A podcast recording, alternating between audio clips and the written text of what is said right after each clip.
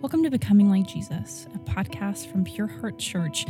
This is a little bit of a different episode that we are doing today, and it's part of a kind of daily devotional series. I don't have a, a great name for it quite yet. I'll have to think of one of those. But I'm your host, Chantel Hennon, and I'm here with you today. You're going to hear from people other than me during this time. You won't just hear my voice, but we wanted to give you. Um, some space to be in scripture, to be in prayer, and to give you some action steps during this time, kind of on a daily basis. So, what you can expect is that at least through this week, Monday through Friday, you can expect to have a 10 minute or less little podcast coming to you from us that's a little bit more devotional in nature. On the weekends, we want you to be checking out our weekend services and hearing from Pastor Dan, so be sure to do that. But for this week, this is what we're going to do, and we might do it again next week. We really don't know. We're in a season of a lot of uncertainty. So I know for a fact that this week, Monday through Friday, this is what you'll be hearing from us. So why are we doing this? This, the heart of this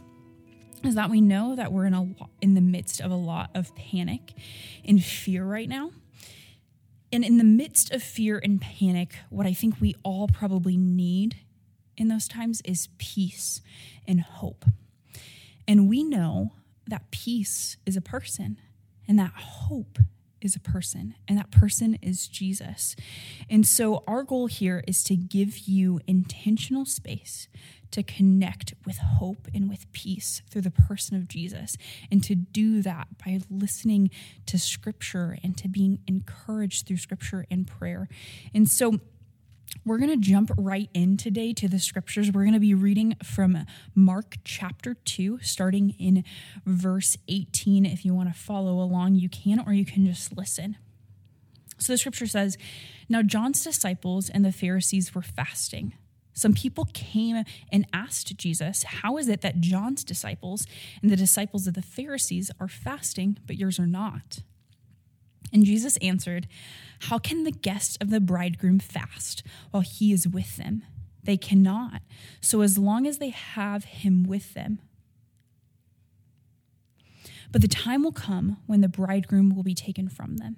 And on that day, they will fast. So we're not actually talking about fasting today, but that's what Jesus is talking about in this first section. He's saying, like, yeah, they used to fast. And the goal of fasting is to be with God. And he's saying by using that language, bridegroom, bridegroom was referred to used to refer to the Lord in the Old Testament. So they knew that, that he's saying the bridegroom's with them, that God is with them. I am the Son of God. And the goal of fasting is to actually be with God. But why would they do that while I'm here with them? They have me here. And, he, and then he tells us that he's going to go away. He's saying there will be a day when the bridegroom is taken from them, and then they'll go back to fasting. So Jesus is telling us there's no need for them to do that now, but there's coming a time when they'll go back to what they used to do. But then he says this No one sews a patch of unshrunk cloth on an old garment. Otherwise, the new piece will pull away from the old, making the tear worse. And no one pours new wine into old wineskins. Otherwise, the wine will burst the skins, and both the wine and the wineskins will be ruined. No, they pour new wine into new wineskins. And so, what is Jesus saying here? He kind of flips the script and he's no longer really talking about fasting here. And so, he starts saying, you know, just like new wine can't go into old wineskins, what he's bringing, this thing called the kingdom of God, it can't just be added on to what already was. This isn't just a little addition to their normal life. They were they were following the Mosaic law at the time and then they were adding all of these like extra biblical traditions of different things that they would do. And he's saying the kingdom of God isn't just that plus something else this kingdom of God thing is a brand new thing, that God is doing something new. He's doing something completely different than he was doing before. And so, yeah, they're going to go back to fasting maybe, but that doesn't mean that life is going to look the same way it did before I came. And so, why are we talking about this? I think in a season where things are really weird for us right now. We are experiencing something that we've never experienced before with COVID. We've never had something quite like this before in any of our lifetimes.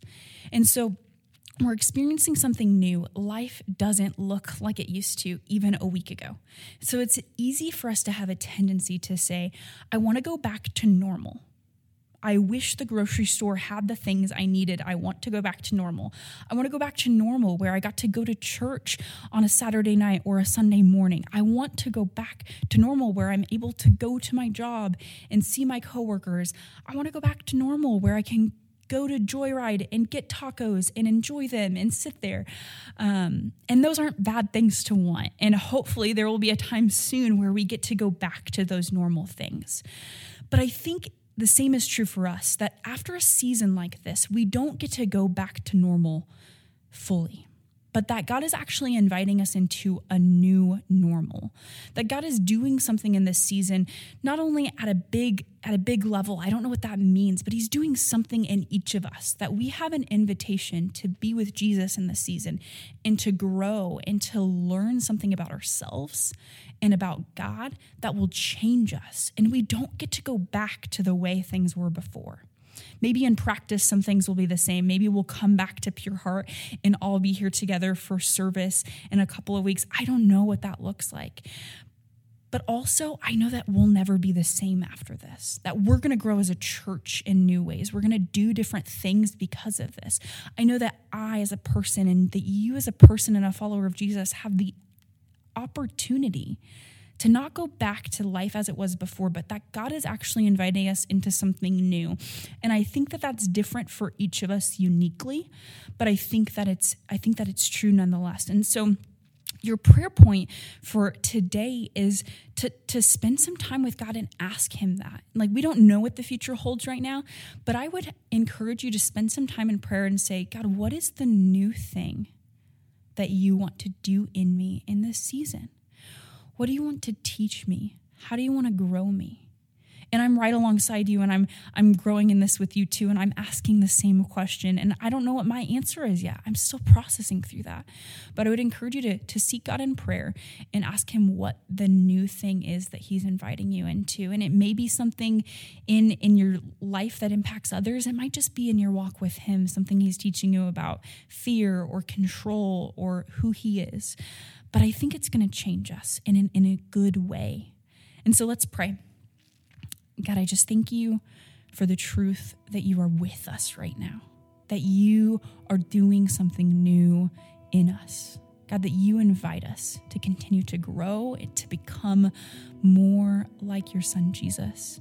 God, would we embrace that? Would you give us the grace and the boldness and the willingness to do something different in this season, God, that we would be willing to, to say yes to what you have for us, what might be new. Even if that thing is scary or out of our comfort zone, I don't know what it is for the individual people listening, God, but you do. God, we don't want to waste this season that you have for us. We want to steward it well. And so, would you show us how to do that? In Jesus' name, amen. And then my challenge for you today, and this might seem silly, this doesn't have to always be super spiritual or anything, but what I want to do, I think we all have a little bit of extra time um, than maybe we had before, or we're spending a lot of time at home or doing different things. So, my encouragement to you is to pick one thing in this season, something new today that you're going to try. Try something new today. It doesn't have to be a big thing. Maybe it's like making a new recipe, or maybe you've always wanted to try painting and you're going to try something new, or maybe you're going to try something new in your relationship with God. You're going to try a new way of praying or reading scripture or journaling, even though you hate journaling. It doesn't have to be super spiritual though. Just want to challenge you as we're talking about what God wants to do that's new in us. I challenge you to learn or try something new. I think it'll be a fun thing to do, and we will see you back here tomorrow. Have a great day.